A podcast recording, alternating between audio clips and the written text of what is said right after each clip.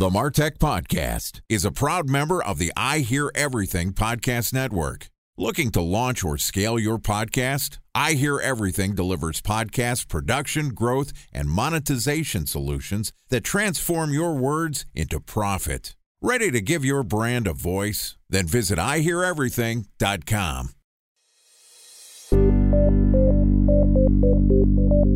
From advertising to software as a service to data. Across all of our programs and clients, we've seen a 55 to 65% open rate. Getting brands authentically integrated into content performs better than TV advertising. Typical lifespan of an article is about 24 to 36 hours. If we're reaching out to the right person with the right message and a clear call to action, then it's just a matter of timing. Welcome to the Martech Podcast, a Ben J. Shap LLC production. In this podcast, you'll hear the stories of world class marketers that use technology to drive business results and achieve career success. We'll unearth the real world experiences of some of the brightest minds in the marketing and technology space so you can learn the tools, tips, and tricks they've learned along the way. Now, here's the host of the Martech Podcast, Benjamin Shapiro. Welcome to Career Day on the Martech Podcast. Today, we're going to learn about the various skills accumulated and lessons learned from a great marketer throughout the various stops on his or her career. Joining us for Career Day is an expert in relationship marketing. April Mullen is the Director of Consumer First Marketing Adoptions at Selligent Marketing Cloud. Prior to her current role, April started her career off working towards becoming an art curator. She worked in a journalism related field. She's been an adjunct professor, all before pivoting into tech. So we're really excited to hear how she's navigated the career landscape and landed at Selligent. Here is our interview with the Director of Consumer First Marketing Adoptions for Selligent Marketing Cloud, April Mullen. April, welcome to the Martech podcast. Thank you for that very kind introduction. I'm not done flattering you. I have to thank you. Selligent wrote an article about the six podcasts that marketers should be listening to. And you were kind enough to highlight this show as uh, one of the suggested pieces of content. So, as the producer, as the host, as the creator, I just want to say thank you so much for talking about the show. And I am thrilled to have you as our guest. Well, thank you. And we love your podcast. We're big fans. Awesome. Well, glad to hear it. Let's start off by talking a little bit about how you got started in marketing. Sure. I started over 10 years ago and I was aspiring to become an art curator. And I actually have a BA in art history. So a lot of people are like, well, how did you get into digital marketing if you started with a liberal arts degree and you were on this track to become an art curator? So I'd interned at a couple prestigious museums. I cataloged a private art collection. And I graduated college and I thought, what am I going to do with my life? I think I want to be an art curator. But when I dug into that, I realized it would require a lot of schooling. So this is where I probably should have done my homework. So I decided I didn't want to go on to get a master's degree and a PhD in art history, only to come out into a really challenging job market where I would have a lot of competition. Not that there isn't competition in business, but it's just incredibly difficult to get a prestigious job in art history. The weight of potentially $400,000 in debt from getting a master's degree right after going through your undergraduate seems like a big hurdle to climb when you're working in the art trade. It is. And the other thing is that it doesn't pay very well. so I would accumulate a massive amount of debt to put myself through school, and then I wouldn't have a lucrative job. So I decided that I was ready to make a pivot. I was reading a lot of books. Back then, it was message boards online about digital marketing. It sounded interesting. And funny enough, when I was in college, I was in a social group that voted me the biggest listserv geek. Do you remember listservs? I didn't know that was something that can be granted as an award. Where I'm from, it was the most likely to succeed, funniest. I think those were all the awards that people gave out in high school and in college. Tell me about why you ended up in that role. So I was a part of this organization in college, and the way we communicate with all of the members of the group is to send an email to the listserv, which would then, if you understand how the old listservs worked, you would send to an email alias, and then it would distribute it across all of the email addresses of the members. And I just loved talking about my experiences or emailing people about a research project or whatever the topic was. I was constantly distributing messaging out to this organization, which had about 100 members. So I think you could probably say that I was maybe trying to channel becoming a blogger or a writer of sorts, but using the medium that I had at hand, which was the listserv. Now that I think about it, of my college friends, the person most likely to spam our entire database, I might have actually been up for that award. I have actually been jokingly referred to as a spam cannon before, so I understand. spam cannon. The visual is incredible. so you started reaching out to all of your community members in a listserv. This was in college, am I correct? Yes. So you're working on content creation and you're getting your chops Talk to me about once you had your departure from college and from the art world, where did you head? So I took some time, um, did some research, and decided that I wanted to pursue a digital marketing career. The great thing about art history is that you have to write a lot. My senior year, I probably wrote over 100 pages of content. So I thought I can take the skills I have as a writer and I can take the skills I have of doing observations with art history, believe it or not, in our history, they have this thing called iconography, where you basically are dissecting meaning from a visual by taking context clues from the different shapes or objects within the artwork. So I thought between the writing and the observations that I did about the world, my obsession with the listserv, and also I was on a lot of chat rooms back then. I was an early adopter of AOL. I decided I think I could do this as a career. I think I can make this translate. So I was self taught, as a lot of people early in digital were. And I taught myself as much as I could.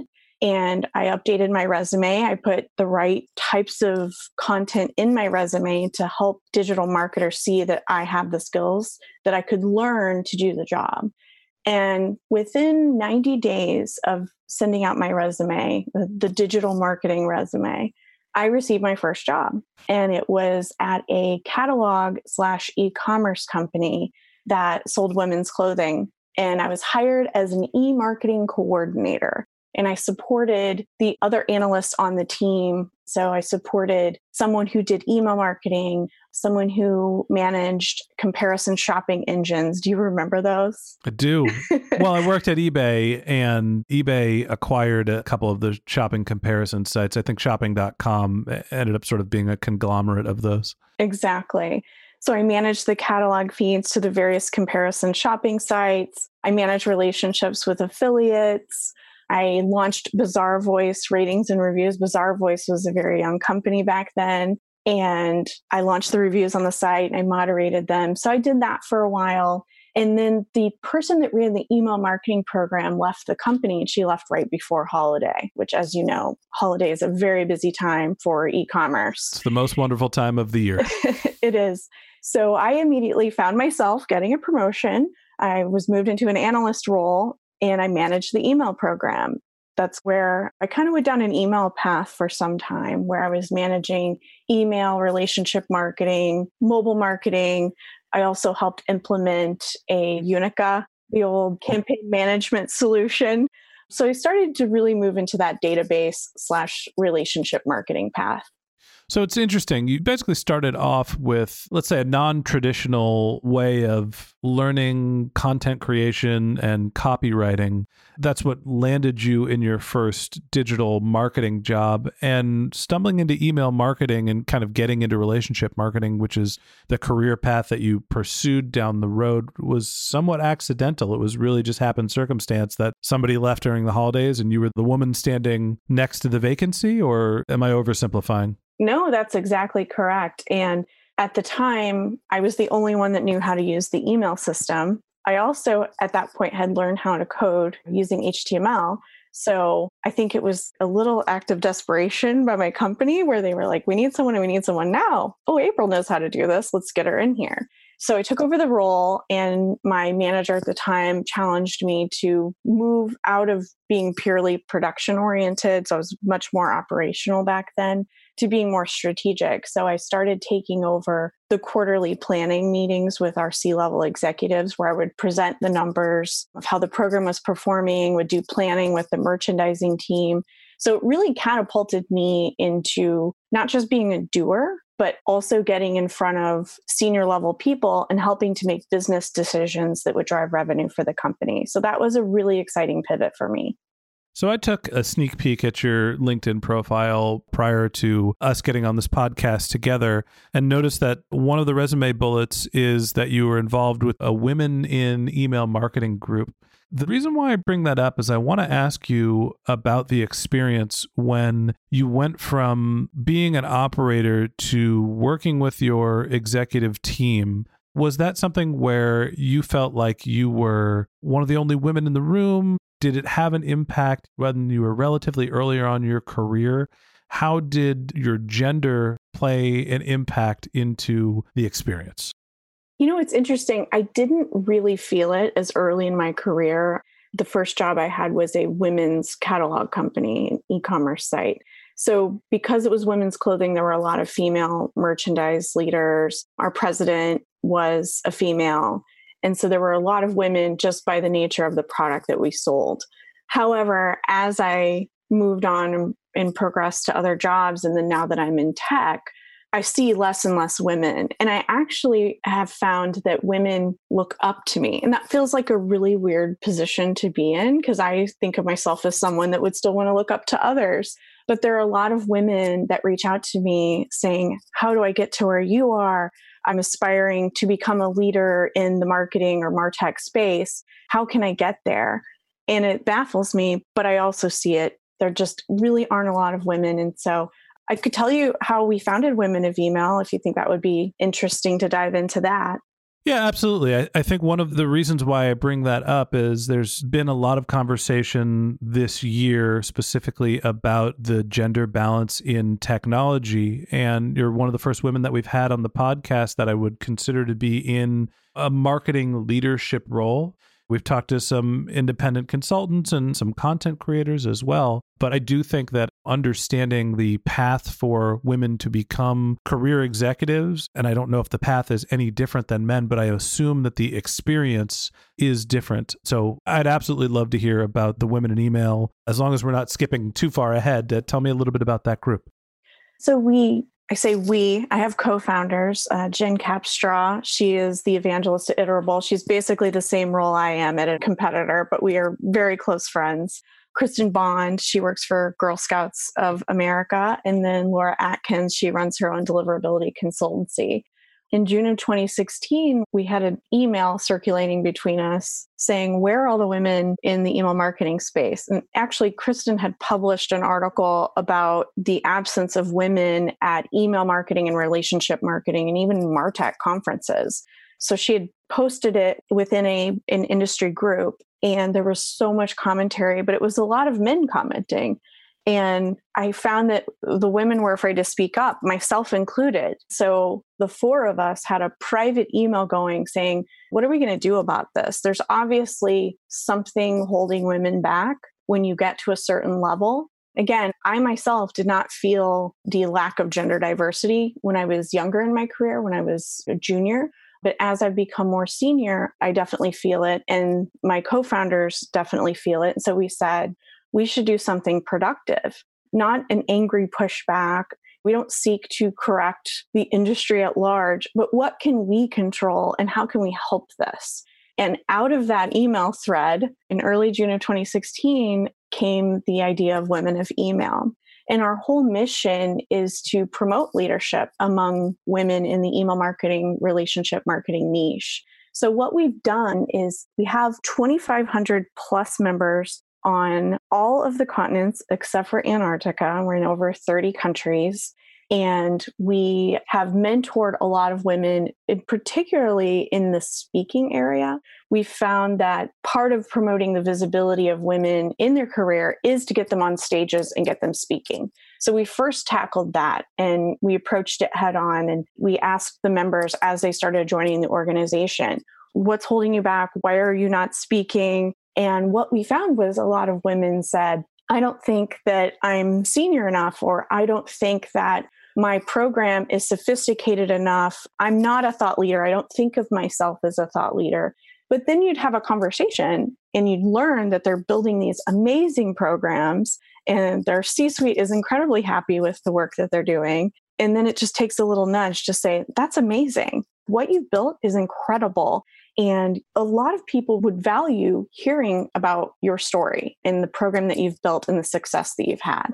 And sometimes it takes just that little nudge, that brief conversation, or even that brief email saying, what you're working on is valuable and it should be shared, is enough to get someone to say, okay, I will create a conference proposal and we'll help the women in the group with their proposals. We'll connect them with conference leaders. And we've placed a lot of first time speakers. So we've put over 60 women on conference stages globally since we founded in 2016.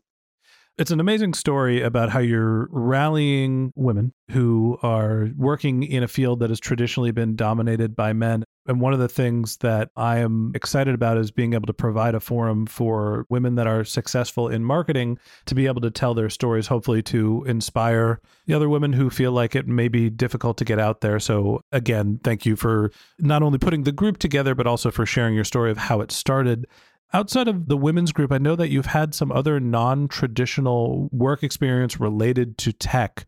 You've worked in sort of a journalism related field, and you've also been a professor. So, how did you go from your experience in digital marketing to those roles while you're being a co creator of the Women of Email group? I think I lose a lot of sleep. So I wasn't actually employed by Media Post, but I was a columnist for them for several years. I technically can still write for them, so I should reach out and write something new if you have any ideas. Your experience on the Martech podcast. My experience on the Martech podcast. That's right. So, Media Post, I wrote for their email insider column for several years. I have over 50 posts out there. So, it took part of that art history experience. I also was news editor of my college paper. So, I've always kind of had this passion for writing. And clearly, I still write today because I wrote about the Martech podcast on our blog, which we're grateful for. Thank you but that was really enjoyable writing for Media Post. And then pivoting into teaching and academia, I've been an adjunct professor for the business school at the University of Missouri St. Louis for the past five years. And what's interesting about that is the opportunity came to me. So there was a guy, Dr. Perry Drake, he used to teach at NYU. He's from St. Louis, but he moved to New York. He spent many years at NYU. He started a program for returning professionals at NYU. It was really all about teaching people about digital marketing, traditional marketers that really didn't know about this new digital thing. So, teaching them different courses on how to become a digital marketer. And he left NYU and came to St. Louis and founded a similar program at the University of Missouri St. Louis. And he kind of blew into town.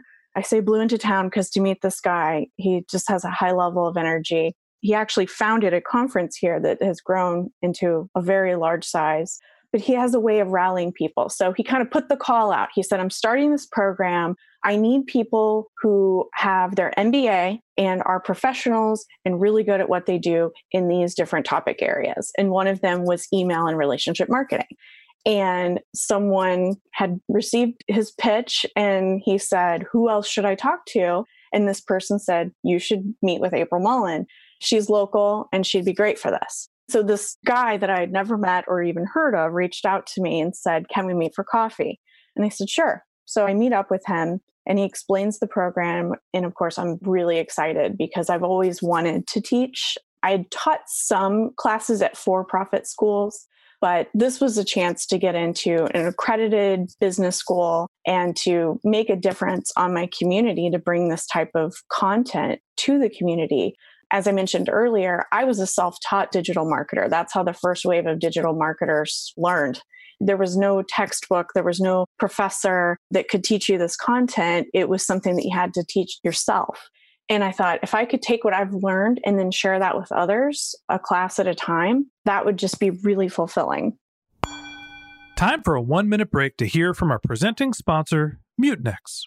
In 1919, John Wanamaker said, Half the money I spend on advertising is wasted. I just don't know which half. Well, the advertising landscape has changed since then, and instead of reaching your audience on two channels, you're probably reaching them on 20. Turns out John didn't know how easy he had it. But that doesn't mean that you should give up on striving towards marketing effectiveness. No matter how complex your marketing strategy is, Mutinex Growth OS is the market mix modeling platform that measures the impact of marketing on your bottom line. Mutinex's market mix modeling platform calibrates your insights against the latest market conditions so you can make media and marketing investment decisions confidently and quickly. Ready to take your team from I think to I know? Then join brands like Samsung, ING, and Asahi who make better marketing decisions with Mutinex. Mutinex Growth OS. Your best decision starts here. To learn more about Mutinex, go to mutinex.co. That's M U T I N E X dot co. Okay, here's the rest of today's interview.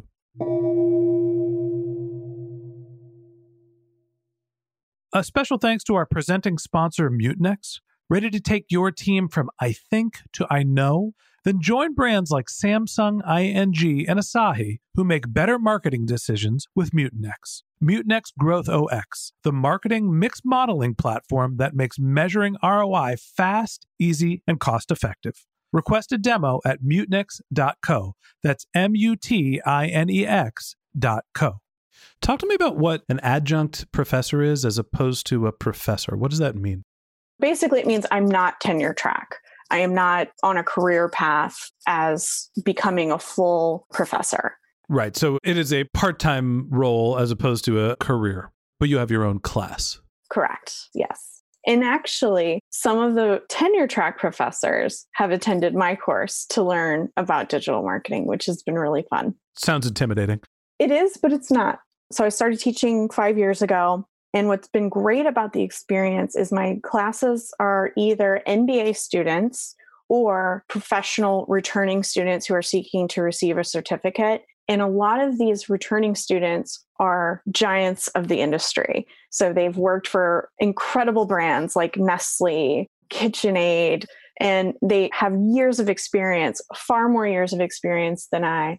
And they come to my class because they want to freshen their skills or even learn skills that they did not have up to that point because they knew that their jobs would be at stake if they didn't come and learn about this digital change that's happening in marketing. So it's actually really fun because when I'm teaching and I'm sharing the content, we apply a lot of it to what the students are actually doing in their daily jobs. So it's almost like part consulting because we're actually applying it in real time in class and we're sharing what the students are working on in their daily lives and part academia because it is an accredited school they do have to pass the class. So there is the academic component, but I'm not just standing there sharing information with them. It's kind of this interesting meeting of the minds that's been really enjoyable. It's something that I'm just very passionate about. So, obviously, you've been very busy. You had your full time job working for a digital marketing agency where you're focused on email, using some of the skills and experience that came from the art world and some of the other experiences you had before. You ended up working at Media Post. You're writing a bunch of articles, you're teaching your own class. You've started the Women of Email group with a couple of your friends and then somehow you end up at Selligent. So did you go directly to Selligent from your digital marketing agency? No, I didn't. Actually, after I left the catalog company, before Media Post and Women of Email and all of that, I worked at Scottrade. And I started there in July of 2008. So, do you remember what was happening in the industry in 2008? Beginning of 2008? July 2008. Is that the launch of Facebook? The stock market crashed. Wow, yeah, yeah. So it was pretty terrifying. So that's not in the marketing industry, that's every industry. It's financial services, but I was working in a digital marketing capacity. I knew that happened. so the market crashed And we were terrified. Everyone at work was like, Are we going to lose our jobs? This is a really terrifying time. And what ended up happening is our online application actually crashed because there were so many clients that were leaving full service firms that were like, I got to put my money somewhere, but I don't want to pay a ton of money on commissions to pay an advisor to make these trades for me. I'll just move it into Scottrade, which was a discount brokerage. It's since been bought by TD Ameritrade. And it was a crazy ride. So when I started, the market was crashing. The brand only had one email newsletter going out every month and it was just very basic. And by the time i left we had built a fully automated crm communications program. We did a lot of martech shopping.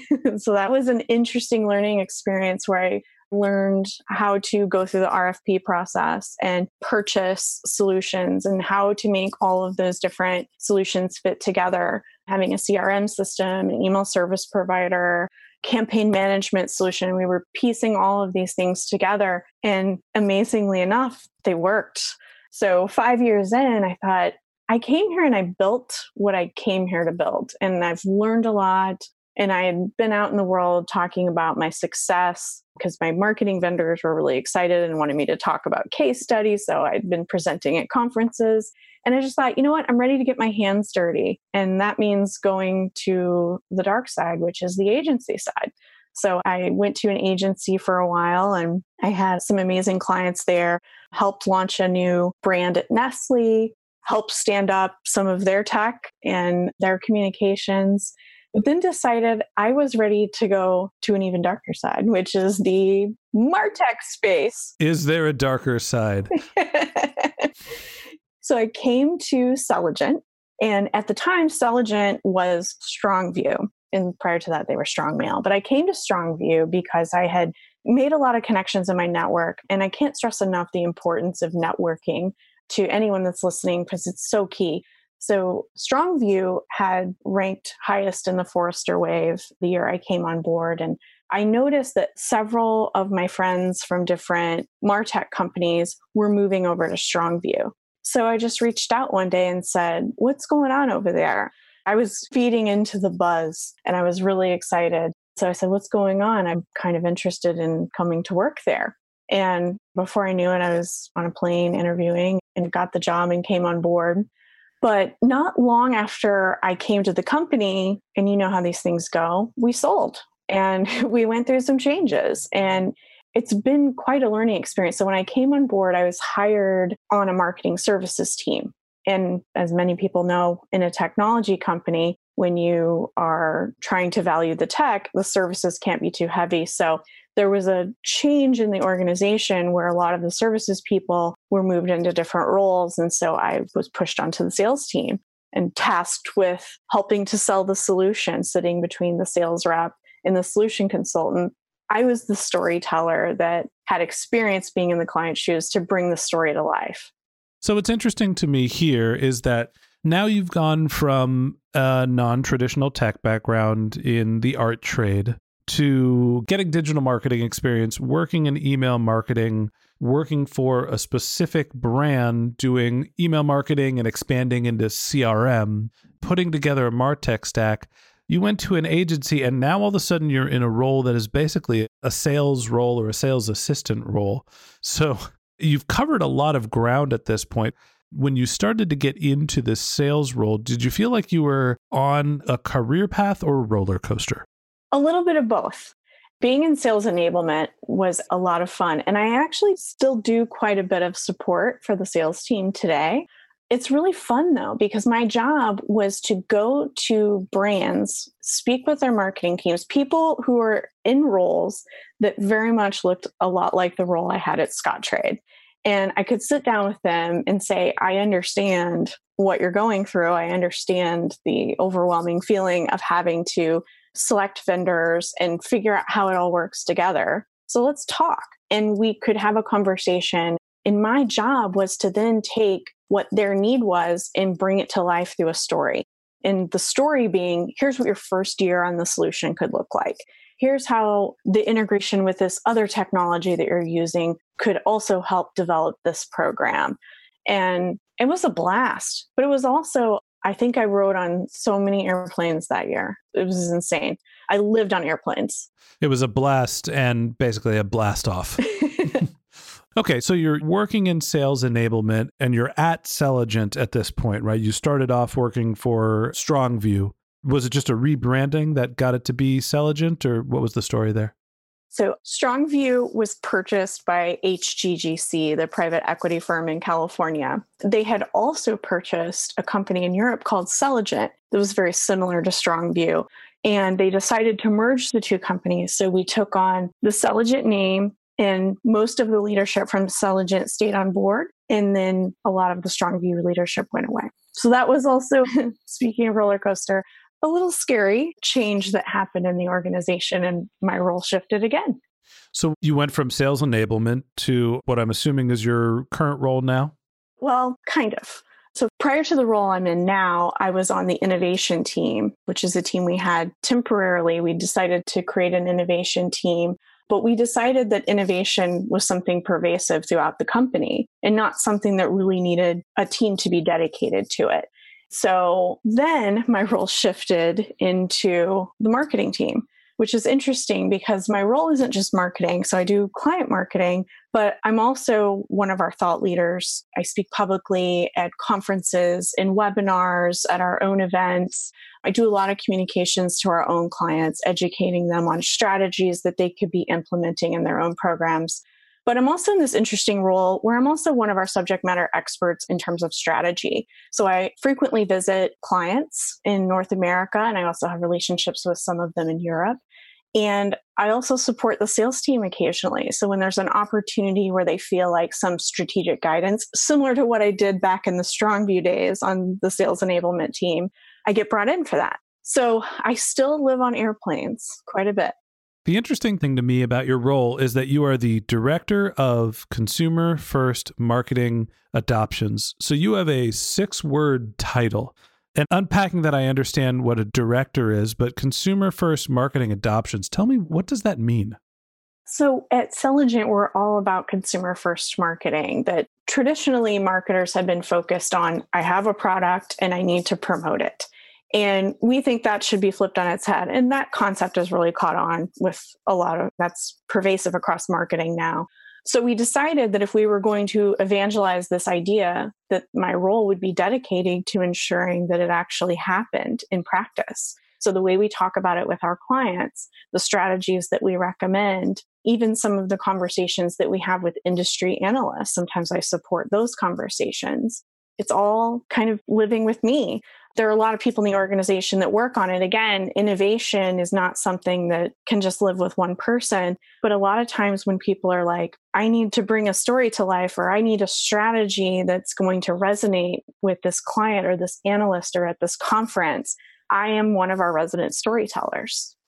Now that we've talked through your career, I've already sort of recapped a little bit about how you've gone from the art community into digital marketing, and then on the side, being an advocate for women in technology, being a journalist, being a professor, and, and now working sort of in a leadership evangelist role, doing customer relationship management. And the things that stick out to me is that A, you've done multiple things at once and you've really bounced around, but relied on a core skill set of being able to effectively communicate. How much do you instinctually rely on just the underlying skill set that you have? And how much are you trying to develop your skills to go a specific direction?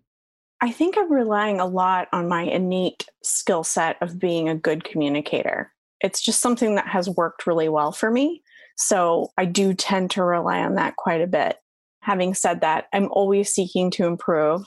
I'm a work in progress, I like to say. I'm always learning, I'm always seeking new sources of knowledge. But primarily, I am leaning on, I call it my gut instinct, which helps me with my communication skills. And it's something that has built a lot of trust. I've noticed that senior leaders tend to trust my decisions as it pertains to how we should say something, what we should be saying. And that feels really good that's a skill that I didn't realize I had until probably the last couple years. but it's one that I will continue to focus on because it does work for me. And I read something recently, I wish I could remember where I read it, communication skills is a soft skill that is greatly lacking. It's lacking more than the need for people with coding skills. There's more of a need in the marketplace right now for communicators than people who can code. And that shocked me. Yeah, it's interesting. As somebody who sits in front of a microphone for the vast majority of his career at this point, I do feel that there is a vacuum for people that can articulate a message clearly.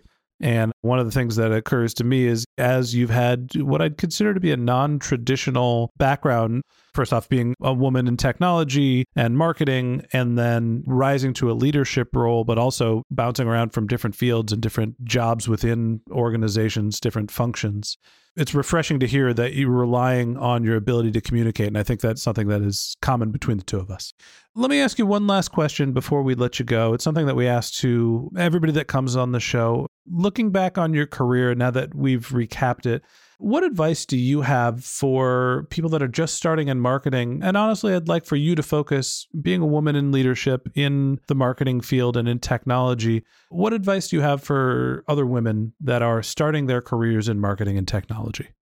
I have found that connecting with like minded women has really increased my confidence and my ability to see a path forward. That's something that I think a lot of women feel alone they feel like they don't have someone that understands that they can talk to. And one of the side effects of co founding Women of Email is that I've actually gotten a lot more out of it than I expected. I find that I get really great advice, or I may be having a bad day, and people respond in a way that makes me feel restored. So find your community, even if you don't know what your community is yet. It could be a digital online community like Women of Email, or it could just be a group of people in your network that you can really relate to. Get together with them, build that network, have people that you can call when you're having a business problem because your personal friends or your spouse or your significant other, they may not be able to help you. So find people who are like minded professionally that you can call, a phone a friend, if you will, when you need to have someone that you can air those grievances with or get advice that's been so tremendously helpful for me. And it's something that I needed more than I even knew. And now that I have this group that I can reach out to, it's just been so helpful. I think that's great advice. Finding your community, finding people that are in a similar situation that you can relate to, and using a sounding board is going to do nothing but help you springboard your career forward. And I think that's a good place to wrap up this episode of the Martech podcast. Thank you to April Mullen of Selligent Marketing Cloud for joining us. If you'd like to learn more about April, you can click on the link to her bio in our show notes, or you can find her on Twitter at April D Mullen, A P R I L D M U L L E N, or you could visit her company's website at Selligent, S E L L I G E N T dot com. If you're a subscriber to the Martech podcast, thanks for being a member of our community. We always want to hear from you, so we've created benjshap.com slash question, where you can ask us marketing questions that we'll answer live on our show. Of course, you can always reach out to us on social media. My handle is Ben J. Shap, B E N J S H A P, on both LinkedIn and on Twitter. If you haven't subscribed yet and you want a weekly stream of marketing and technology knowledge in your podcast feed, we've got some great episodes lined up, so hit the subscribe button in your podcast app and we'll be back in your feed next week. Okay, that's it for today. Thanks again to April, and my advice, until next time, is to focus on keeping your customers happy.